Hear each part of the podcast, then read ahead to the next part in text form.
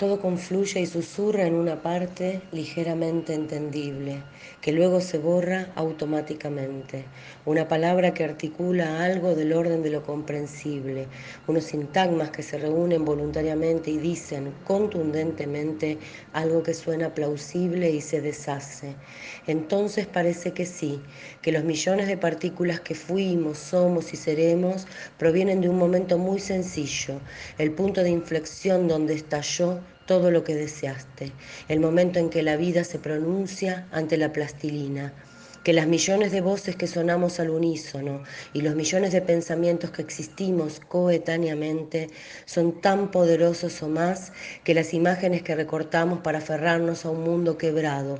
este lugar desde donde decimos, este momento en el que nos paramos una vez para gritar al mundo la potencia, es un acto instantáneo e infinito que se expande y se contrae en mareas, arrojando algunas palabras que quizás arrimen una calma. No me digas que nunca lo sentiste.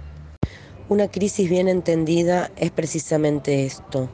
no una decadencia de los caracteres que definen un momento, sino una tendencia de esos mismos elementos a hacer estallar los límites del conjunto que los contiene.